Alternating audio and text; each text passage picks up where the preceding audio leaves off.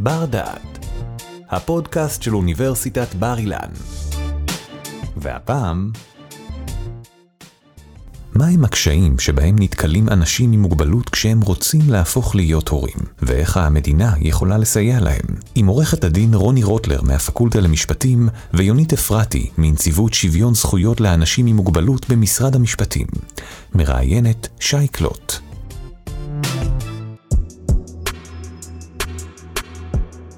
להיות הורים. זוהי שאיפה שיש לרבים מאיתנו, ומסוג השאיפות שאנחנו יודעים שרוב הסיכויים ונוכל לממש אם רק נרצה. אבל זה לא נכון לכל האוכלוסיות באשר הן, שרואות בשאיפה הזו, בזכות להורות, כזכות שיש להיאבק בכדי לקבל אותה.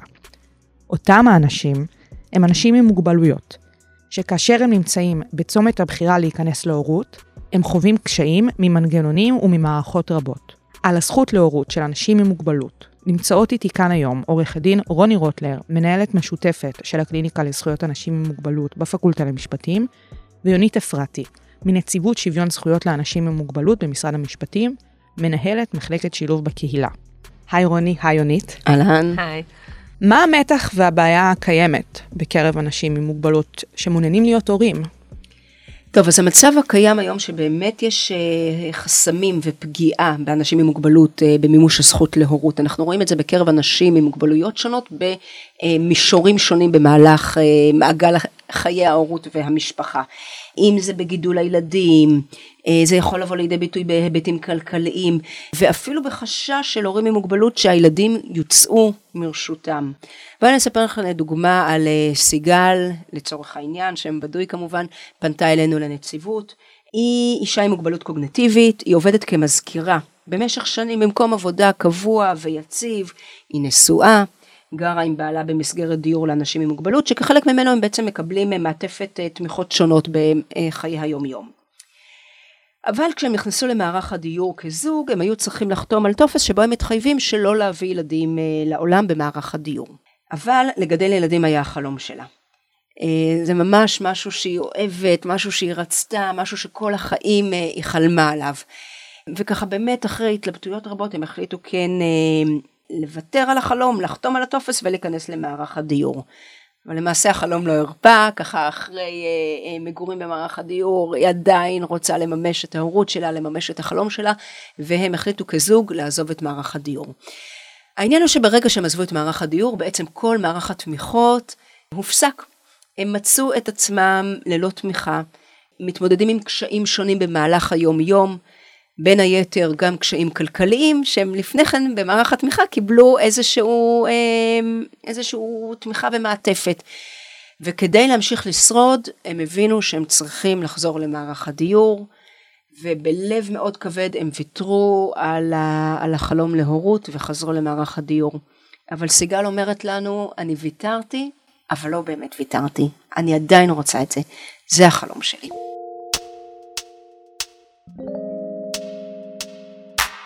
מה זה הורים אנחנו יודעים, אבל העניין הזה של אי מוגבלויות נשמע לי מאוד רחב, מעין קשת, אולי ספקטרומים אנחנו אוהבים לקרוא לזה. מה זה אומר לשיחתנו לענייננו? אוקיי, okay, אז באמת אה, כשאנחנו מדברות על אנשים עם מוגבלויות, אנחנו מדברות על אה, אנשים עם כל סוגי המוגבלויות. אז זה יכולה להיות מוגבלות פיזית, חושית, בראייה או בשמיעה, אה, נפשית ושכלית. מאוד חשוב לדעת שאנשים עם מוגבלויות הם 20 אחוז מהאוכלוסייה, זאת אומרת, יש לנו לפי הערכות 1.6 מיליון אנשים עם מוגבלות בישראל. האנשים האלה נתקלים בהרבה חסמים, חסמים שעומדים בפניהם בגלל, בגלל המוגבלות שלהם. זה בעצם בגלל הדרך שבה החברה נבנתה באופן אה, לא נגיש, בגלל שהם הרבה פעמים מודרים לשוליים ולמסגרות נפרדות, ויש הרבה סטיגמות כנגד אנשים עם מוגבלויות. בגלל החסמים שהם נתקלים בהם, שוויון זכויות לאנשים עם מוגבלות הוא שוויון של הסרת חסמים והתאמות. הדוגמה הכי טריוויאלית שתמיד נותנים הוא הסיפור של המדרגות. אדם בכיסא גלגלים לא יכול להיכנס אה, לסופר, לא בגלל שהוא בכיסא גלגלים, לא בגלל שיש לו בעיה ברגליים, אלא בגלל שיש שם מדרגות, ואם הייתה שם רמפה, הוא היה פשוט יכול להיכנס. אז אנחנו שואלים אה, מה, מה הרמפה, זאת אומרת, אנחנו שואלים איפה אנחנו כחברה יכולים להתאים את החברה והסביבה לאנשים עם מוגבלות. ובעצם אנחנו בתחום השוויון, גם בישראל וגם בעולם, התקדמנו אה, בכל מיני אה, אספקטים של החיים, כמו תעסוקה ומגורים בקהילה ודברים נוספים, אמנם לא מושלם, אבל, אבל יש כל הזמן התקדמות, אבל איכשהו התחום של ההורות היה תמיד מתחת לרדאר. ולמרות. יש עקרונות כלליים, גם בחוק השוויון הישראלי וגם באמנה הבינלאומית, ש, שמדברת במפורש על הזכות של אנשים עם מוגבלויות למשפחה ולזוגיות, אז התחום הזה איכשהו לא, לא מתקדם. משהו בהגדרה שלו, או משהו ספציפית באמת במתן העזרה והתמיכה מצד המדינה? אני חושבת שזה קשור, זאת אומרת, זה, הדרך שבה אנחנו מגדירים הורות, אה, בעצם גורמת אה, לנו כחברה לא לתת מספיק התאמות להורות לאנשים עם מוגבלות. יונית, מה החשיבות של הורות? תראה, החשיבות של ההורות זה קודם כל החשיבות של ההורות כמו לכל אדם בחברה. אנחנו מדברים פה על האופן הכי אישי, הכי אה, בסיסי, מהותי, של הרצון להקים תא משפחתי, של הרצון ליציבות בחיים, של המשמעות להיות הורה, במיוחד בחברה שלנו הישראלית, שככה באמת אה, ההורות והילדים זה משהו שהוא מאוד מאוד משמעותי ממנו. אה, הילדים זה חלק מהחיבור לחברה, זה חלק מהגדרת הזהות, ומתוך כל זה, זה החשיבות גם כלפי אנשים עם מוגבלות. כלומר, אחת האימהות שראיינו לצורך הדוח שלנו, היא סיפרה, עד עכשיו קראו לי העיוורת, עכשיו קוראים לי אימא של, יש לי זהות, יש לי שייכות אחרת, רואים אותי אחרת. כולנו בחברה. החברה מסתכלת בעצם על אנשים שאין להם ילדים כחריגים, כשונים. אז מי שאין לו ילדים הוא מסומן כשונה, ואנשים עם מוגבלות ללא ילדים, אז עוד יותר מסומנים כשונה. על אחת כמה וכמה. לגמרי. אמ, ולכן ההחרגה הזו דווקא מהתחום הזה היא בעייתית. עכשיו, הזכרנו מקודם את חוק שוויון זכויות לאנשים עם מוגבלות. חוק שוויון זכויות לאנשים עם מוגבלות מדבר על מימוש רצונות האדם עם המוגבלות. זה מימוש רצונות האדם עם המוגבלות. כלומר, בעצם אנחנו רואים שכל מה שאנחנו מדברים עליו פה, בנושא של זכות להורות, הוא גם חלק ממימוש חוק שוויון זכויות לאנשים עם מוגבלות. כמה הורים עם מוגבלויות יש במדינת ישראל? דיברנו על כמה אנשים עם מוגבלויות יש במדינת ישראל. כמה הורים יש? אז קודם כל נעים להכיר, בהחלט, יש הורים עם מוגבלות. אנחנו לא מדברות כאן על תופעה שלא קיימת, אנחנו לא באות ומדמיינות כאן משהו. לגמרי. יש את הנתונים. אז מנתוני הביטוח הלאומי אנחנו רואים שמתוך מקבלי קצבת הנכות, כ-70 אלף הם הורים עם מוגבלות לילדים עד גיל 18. כלומר, זה יוצא סדר גודל של 30 אחוז מכלל מקבלי קצבת הנכות. אנחנו רואים גם שקרוב ל-470 אלף ילדים הם ילדים להורים המקבלים קצבאות נכות. אבל הנתונים האלה הם נתוני הביטוח הלאומי שמתייחסים לקבוצה יחסית מצומצמת של מי שמקבל קצבת נכות. שזה לא בהכרח כל אוכלוסיית האנשים עם מוגבלויות בישראל. נכון, אם אנחנו מסתכלים על הסקר החברתי של אה, הלמ"ס, שהוא מסתכל על האוכלוסייה הרחבה יותר של אנשים עם מוגבלות, כי מי שמקבל קצבת נכות זה אוכלוסייה מצומצמת יותר, זה תלוי בכל מיני תבחינים מסוימים, גם כלכליים וכולי. אז מנתוני אה, הלמ"ס אנחנו רואים שקרוב ל-931 אלף, כלומר קרוב למיליון אנשים עם מוגבלות, נולדו ילדים.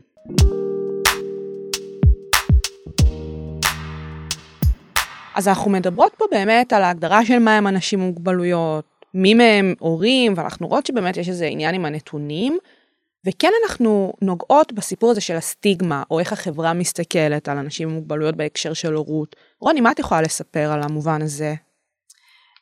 אה, אז באמת הסטיגמה אה, והחסמים שדיברנו עליהם, הם באים לידי ביטוי בכל מיני צורות. אמ, אחד מהדברים שאנחנו שמים לב אליהם זה שיש יחס חשדני ושלילי כלפי הורים עם מוגבלות. וזה נובע מהאופן שבו אנחנו תופסים הורות, אנחנו מצפים מהורים להיות אה, אה, מאוד מאוד אייבל, אה, מאוד יכולים, אנחנו רוצים שהם ימלאו המון תפקידים. לא סתם אומרים סופר מאם ודברים כאלה. בדיוק, כולנו צריכים להיות סופר מאם וסופר דד ולגדל את הילדים שלנו גם מבחינה פיזית וגם מבחינה רגשית, בלי, בלי לבקש יותר מדי עזרה, בלי להראות חולשות. ואז יש כאן איזושהי סתירה עם איך שהחברה תופסת מוגבלות, כי מוגבלות היא חוסר יכולת כביכול. ואז בעצם אה, החברה מתייחסת להורים עם מוגבלות בצורה מאוד חשדנית ושלילית, האם הם באמת יכולים למלא את כל התפקידים האלה. עוד דבר שאנחנו רואים, וגם למדנו מהסיפור של סיגל, שיונית סיפרה קודם, זה באמת חסמים ממש, ממש מוחשיים. למשל, אנשים שגרים במסגרות דיור. בדרך כלל המגורים האלה לא מאפשרים חיי משפחה, אפילו גם לא זוגיות. כמו אה, סיגל שרצתה להביא ילדים לעולם והייתה צריכה לעזוב את מערך הדיור ובעצם זה לא היה ריאלי עבורה. והיא לא המקרה היחיד, אה, לפני כמה שבועות אה, שמענו על אישה עם מוגבלות שכלית שהיא בהיריון. ודורשים ממנה להסכים מראש למסור את הילדה שלה לאימוץ או למשפחת אומנה כשתיוולד, כתנאי לזה שהיא תוכל להישאר במסגרת. אז זה לא רק עניין המגורים, יש חסמים נוספים שהם לא קשורים ישירות למוגבלות. לדוגמה, הנושא הסוציו-אקונומי.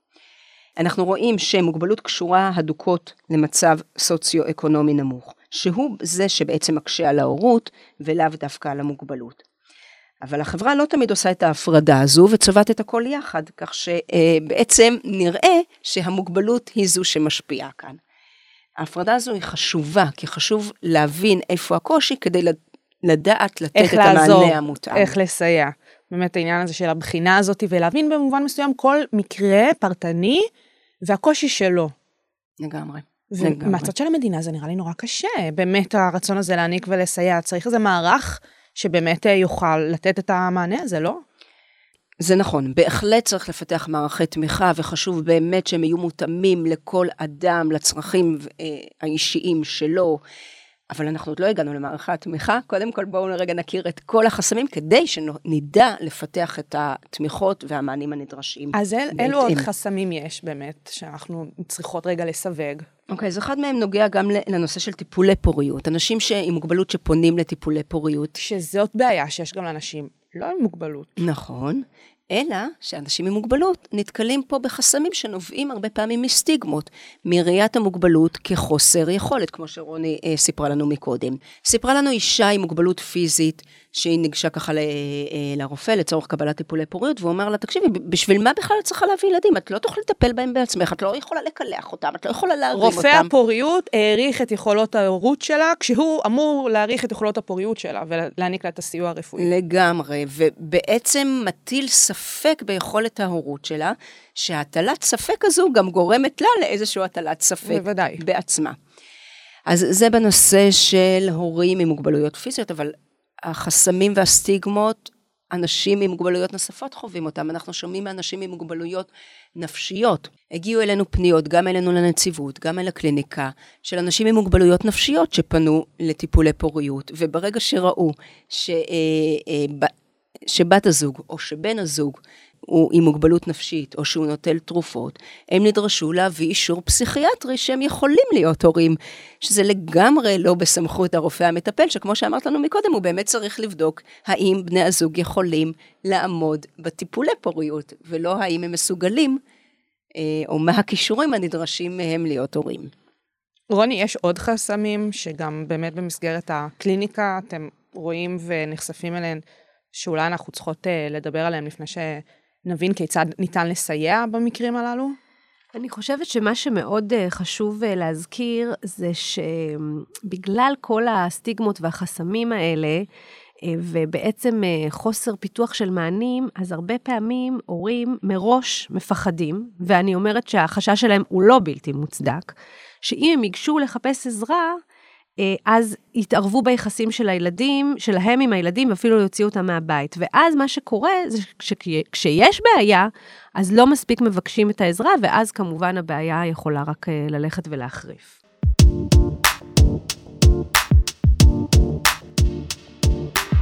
אנחנו מדברות על העניין הזה של אנשים עם מוגבלות שרוצים להפוך להיות הורים, ועל מי אמור לסייע להם. ואנחנו חוזרות כאן על המילה המדינה. למה בכלל שהמדינה תסייע לאנשים עם מוגבלות להפוך להיות הורים? אוקיי, okay, שאלה טובה. אה, אז באמת יש לנו את חוק שוויון זכויות לאנשים עם מוגבלות, אה, שהוא כבר בין אה, למעלה מ-20 שנה. הוא נחקק בשנת 1998, ויש בו חובה כללית של המדינה שמכירה בזה שאנשים עם מוגבלות הופלו לרעה והודרו במשך תקופה מאוד מאוד ארוכה, ולכן הוא מקים חובה של התאמות לאנשים עם מוגבלות, חובה אקטיבית של המדינה אה, לתת אה, סיוע כדי ליצור את השוויון. ובאמנה הבינלאומית שישראל חתומה עליה ואשררה אותה והיא מחייבת אותה, אה, יש ממש סעיף ספציפי, זה סעיף 23, שמדבר במפורש על הזכות למשפחה, והוא קובע ברחל בתך הקטנה, שכדי לממש את הזכות למשפחה, כולל הזכות להביא ילדים לעולם, המדינה צריכה לספק לאנשים עם מוגבלויות סיוע והתאמות. אבל כמובן שהוא לא מסביר מה זה אומר בדיוק. נכון, הוא לא מסביר מה זה אומר בדיוק, זה כבר uh, החובה שלנו, uh, uh, גם כגופים וגם uh, חובה של בית המשפט. ובגלל באמת חוסר הפירוט הזה, אז כל החסמים שדיברנו עליהם קודם, היחס החשדני והשלילי, וחוסר ההתאמה של המסגרות, והבעיות הסוציו-אקונומיות, וכמובן החשש לקבל עזרה מקצועית, אנחנו כמעט לא רואים את הסיוע וההתאמות להורות בפועל. ואחד ההיבטים הכי בולטים הוא באמת חוסר סיוע כלכלי. למשל, הורים שמקבלים קצבת נכות, ואמרנו גם שלא כולם מקבלים, הם מקבלים סיוע עבור שני הילדים הראשונים, סכום כסף מסוים. אבל באופן כללי ועמוק אין הכרה בזה שעבור אנשים עם מוגבלות גידול ילדים כרוך במשאבים רבים יותר. למשל אישה עם מוגבלות פיזית. אה, לילד קטן, סיפרה לנו שהיא לא יכולה ללכת אה, כמעט לשום מקום, בטח לא לבריכה או לגן שעשועים, מקומות שיש בהם איזשהו אלמנט של סיכון, בלי לקחת איתה עוד מישהו. אה, ותחשבי שלכל מקום שאת הולכת עם הילד שלך, את צריכה לקחת עוד מישהו ולשלם לו, ההוצאות האלה הן בכלל לא נלקחות בחשבון. נוסף על כך, אנחנו רואים שיש מחסור בשירותי תמיכה להורים עם מוגבלות. מה זה אומר? זה יכול להיות למידת מיומנויות, זה אומר אה, אה, התאמות לקשיים שההורים נתקלים בהם. אם זה מישהו ש, שככה באמת יכול אה, מצד אחד, אם זה ללמד מיומנויות, מצד שני זה אולי גם מיומנויות מסוימות שצריך לבצע במקום הורה. כמו שסיפרנו מקודם על הבחורה שנניח לא יכולה לרחוץ את הילד לבד, בסדר, היא לא יכולה לרחוץ את הילד לבד, ופה היא תצטרך את הסיוע בתחום הזה. אז אנחנו רואים שיש מחסור בשירותים כאלה, אה, גם בתמיכה הרגשית, אה, אה, גם שירותים שניתנים להורים שילדיהם מוגדרים כילדים בסיכון, הם למעשה לא מונגשים לאנשים עם מוגבלויות שונות, ולכן הם לא יכולים להיות חלק מהם, הם לא יכולים להשתתף בהם.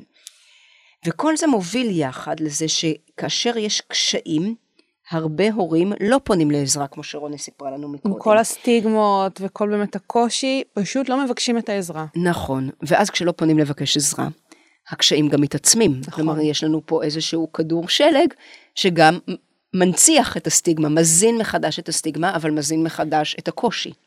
כשאנחנו מגיעים באמת לאותם מצבים קשים שיונית תיארה, אז הרבה פעמים אנחנו כבר נכנסים לזירה המשפטית. שבה בוחנים אה, כל מיני אה, אפשרויות, וגם את הוצאת הילדים מהבית, שזה באמת אחת האפשרויות הדרסטיות. וזה אנחנו רואים שקורה בעיקר לאנשים עם מוגבלות שכלית ומוגבלות נפשית. וגם שם, גם שם ההליכים הם לא מותאמים לאנשים עם מוגבלות, זאת אומרת, אין לנו... אין לנו בכלל את שיח שוויון הזכויות. אנחנו לא מדברים שם על חוק השוויון, אנחנו לא מדברים שם על האמנה, אנחנו לא מדברים שם על שום דבר שקשור להתאמת, אה, אה, להתאמה או לסיוע של, של הורים עם מוגבלות. אנחנו מדברים שם רק על המוגבלות באופן שלילי. וגם למשל הליכים שבודקים את המסוגלות ההורית. מומחים שבדקו אותם אמרו לנו שהם לא מותאמים להורים עם מוגבלות אה, שכלית למשל, שבה כבר הוכח במחקרים שיש יכולת למידה והתפתחות בגילאים מאוחרים. אה, ובעצם השילוב הזה של חוסר ההתאמות וחוסר הסיוע מצד אחד, ביחד עם הליכים משפטיים שאין בהם כמעט בכלל מודעות לשוויון זכויות של אנשים עם מוגבלות, הרבה פעמים באמת יוביל לכך שבעיות לא ייפתרו, הסיוע לא יינתן והילדים יוצאו מהבית. המדינה, ההורים, מה עם הילדים? טוב, אז באמת הרבה פעמים הטענה שעולה היא שאנחנו מקריבים את הילד בשם הזכות להורות. וגם אמנת האו"ם בדבר זכויותיהם של אנשים עם מוגבלות, בכל ההתייחסות לנושא של, אה, של זכות להורות, אומרת טובת הילד מעל הכל. אבל טובת הילד זה הרבה מאוד דברים, וכל אחד רואה את זה אחרת. ואנחנו שואלות בעצם מה קנה המידה שעל פיו נבחנת טובת הילד, מהי בעצם טובת הילד? האם טיפוח קוגנטיבי חשוב יותר מחום, מאהבה, משייכות? כלומר, מי בעצם, או איך בעצם מודדים טובת הילד. ולכן קודם כל חשוב לנטרל את הסטיגמות שדיברנו עליהן קודם, ולהבין, מה שגם מגובה במחקרים כמובן, שהורים עם מוגבלות יכולים להיות הורים מאוד טובים ומיטיבים, ושהרבה פעמים הילדים מפתחים יכולות מיוחדות שמשרתות אותם אחר כך במהלך החיים. בשנים האחרונות באמת פגשנו כמה וכמה ילדים אה, בוגרים היום להורים עם מוגבלויות, בין היתר גם ילדים להורים עם מוגבלות שכלית, ואנחנו שומעים מהם את המורכבות, אבל אנחנו שומעים גם את הדברים הטובים שהם קיבלו מההורים. את העוצמות, את הרגישות שהם פיתחו ככה לזולת. שגם ילדים להורים במרכאות ללא מוגבלויות, הורים רגילים, מקבלים גם דברים לא טובים וגם דברים טובים. זאת אומרת, זה לא שהם מספרים פה איזה משהו נכון. חריג בהכרח. נכון, ואת בעצם גם שמה את הדגש פה על זכוכית המגדלת שאנחנו שמים כחברה על אנשים עם מוגבלות. עוד דבר מאוד חשוב שאנחנו בעצם אומרות, שאין כאן עניין של שני צדדים. זה לא הילד מול ההורים. אה, מה שאנחנו בעצם טוענות, אה, זה שאם אנחנו ניתן להורים עם מוגבלויות את הסיוע שמתאים להם, ואנחנו נראה את המשפחה כמכלול, אז אנחנו בעצם נשיא את הטובה גם של ההורים וגם של הילד. וכאן אנחנו חייבות להדגיש את החשיבות של הסיוע המוקדם. מאוד חשוב לחשוב על דברים מראש, למנוע את המשברים, לא רק לטפל בהם. לתת את הסיוע וההתאמה כמה שיותר מוקדם, באופן שמותאם לכל המשפחה. ויש מספר תוכניות שעושות את זה כבר עכשיו, ויונית אחר כך תפרט יותר, למשל תוכנית ברוש בירושלים, שמשותפת למשרד הרווחה ומשרד הבריאות, תוכנית ציפור הנפש להורים עם מוגבלות נפשית, ומערכי דיור מסוימים של משרד הרווחה, שבהם יש ליווי אינטנסיבי בבית משלב מאוד מוקדם, אבל זה אה, כרגע טיפה בים.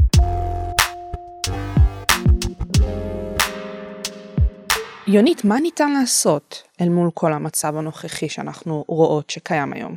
אוקיי, okay, אז באמת כדי לקדם את הזכות להורות, בשנים האחרונות אנחנו התחלנו בנציבות אה, תהליך שינוי, תהליך שמשתף גם הורים עם מוגבלות, גם אנשי מקצוע, אה, גם משרדי הממשלה, היו שותפים ממשרד הרווחה, ממשרד הבריאות, ממשרד המשפטים.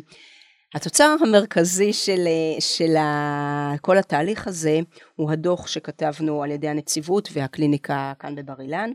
בשותפות עם משרד הרווחה. הדוח מפרט את כל הבעיות, אבל הוא גם מתווה דרך וכיוונים למה אפשר לעשות אה, בכדי לייצר את השינוי.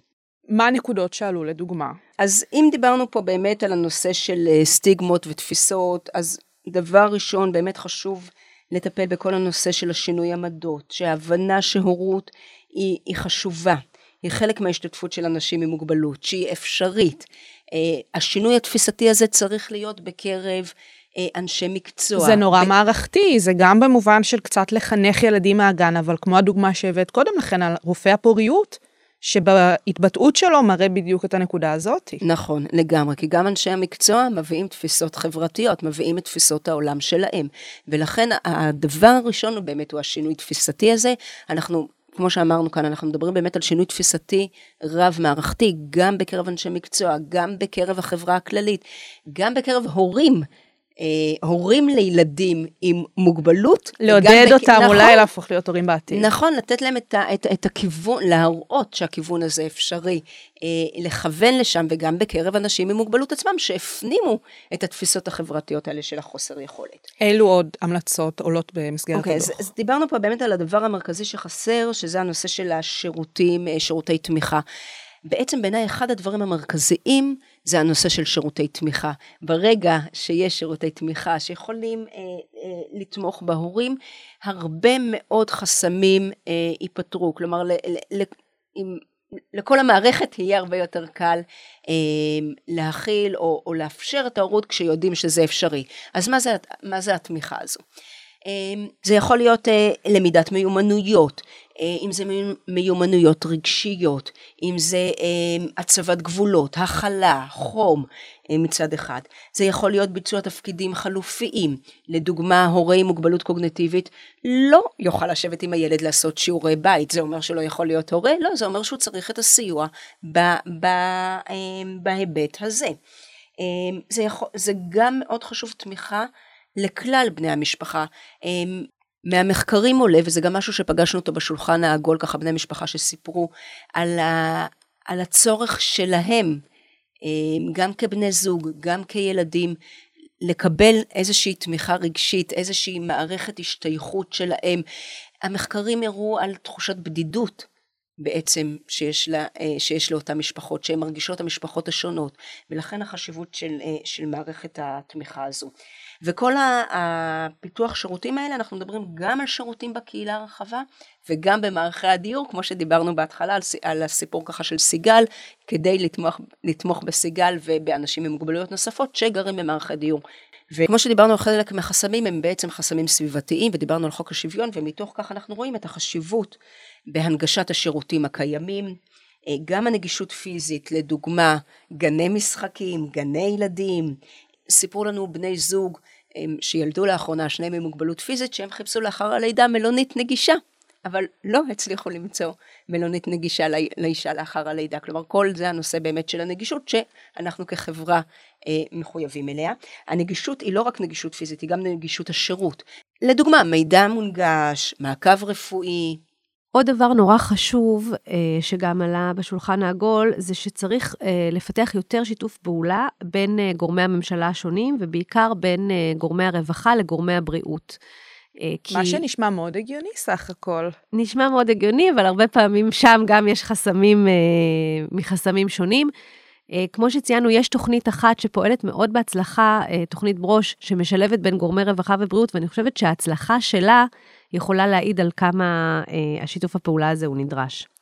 עוד דבר שכבר קצת נגענו בו קודם, זה באמת פיתוח ההתייחסות המשפטית. זאת אומרת, החסמים צריכים ליפול בכל, ה, לכל אורך הדרך. וכמובן, בית המשפט, שהוא הרבה פעמים מקום שאנחנו מגיעים אליו, גם שם צריך uh, לדבר עם השופטים ולדבר עם כל המערכת, כדי שגם שם תהיה הנגשה מתאימה. Uh, אז באמת, uh, כמו שהזכרנו, יש לאחרונה ניצני שינוי שאנחנו מאוד מאוד uh, נתלות עליהם. כי זה, כי זה מראים בעצם שזה אפשרי. יש מערכים שמאפשרים חיי משפחה נתמכים, גם לאנשים עם מוגבלות שכלית, את uh, תוכנית ברוש כאמור, את ציפור הנפש לתמיכה בהורים עם uh, מוגבלות נפשית, וכל אלה באמת נותנים לנו תקווה, אבל מדובר באמת בפיילוטים שצריך להרחיב אותם. סקרנו את המציאות הלא צודקת הקיימת בנושא ההורות לאנשים עם מוגבלות בישראל. האם בעיניכן העתיד יראה אחרת לאור באמת הדוח שפורסם לאחרונה ולאור התפיסות שמשתנות? אני בהחלט מאמינה שכן. כלומר, אני חושבת ש, שהדוח, שהוא חלק מתוצר של עבודה ממשלתית משותפת, אה, הוא בעצם גם שם את אה, אחריות המדינה לשינוי. עצם השיח על הדוח הוא כבר אה, מתחיל איזשהו שינוי של אה, תפיסות עולם, איזשהו שינוי אה, הסטיגמות שדיברנו עליהן, וכן בהחלט ההכרה בזכות, וכמובן גם כל פיתוח השירותים, כמו שדיברנו על זה, אנחנו רואים אה, ניצנים, אני מאמינה אה, שהניצנים האלה ילכו ויתרחבו לשירותים מערכתיים שיוכלו לתת לכל משפחה את השירותים שלה היא זקוקה בכדי לגדל את ילדיה. אני חושבת שהמסר העיקרי שלנו, אז אחרי שהבנו למה ההורות היא כל כך חשובה כחלק משוויון זכויות לאנשים עם מוגבלויות, ואת התפקיד של החברה בסיוע והנגשה להורות, ואת הקשיים שעולים כשההנגשות וההתאמות האלה לא קיימות, אז הציפייה שלנו היא לראות בכל אדם את היכולות שלו ואיך החברה יכולה לעזור לו לממש את ההורות שלו. ואם אנחנו נפתח גישה כזאת, היופי שלה היא שהיא תעזור לאנשים עם מוגבלות, אבל לא רק להם, היא תעזור לכולם. כי לא מעט הורים, אם לא כולם, נתקלים במשברים בהורות, דיכאון אחרי לידה, פציעות זמניות, חרדות, קשיים בשלבים שונים של ההתפתחות, משברים אישיים, מה לא. ובעצם כל אחד ואחת מאיתנו צריכים לדעת שהם לא לבד, שהם לא צריכים לפחד לבקש עזרה, שההורות שלנו לא מאוימת על ידי המשברים האלה, שהיא גדולה מזה. ועולם כזה יאפשר לכל אדם, וגם לאנשים עם מוגבלות, לממש את השאיפות האישיות שלהם, לטפל בילדים שלהם בצורה הטובה ביותר ולהיות חלק מהחברה. עורכת דין רוני רוטלר, יונית אפרתי, המון המון תודה על השיחה. תודה שהאזנתם לנו. באפליקציית בר דעת מחכים לכם עוד הרבה פודקאסטים מחכימים. אתם מוזמנים לצאת איתנו למסעות נוספים אל העבר ואל העתיד. בר דעת, אפליקציית הפודקאסטים של בר אילן, משפיעים על המחר, היום.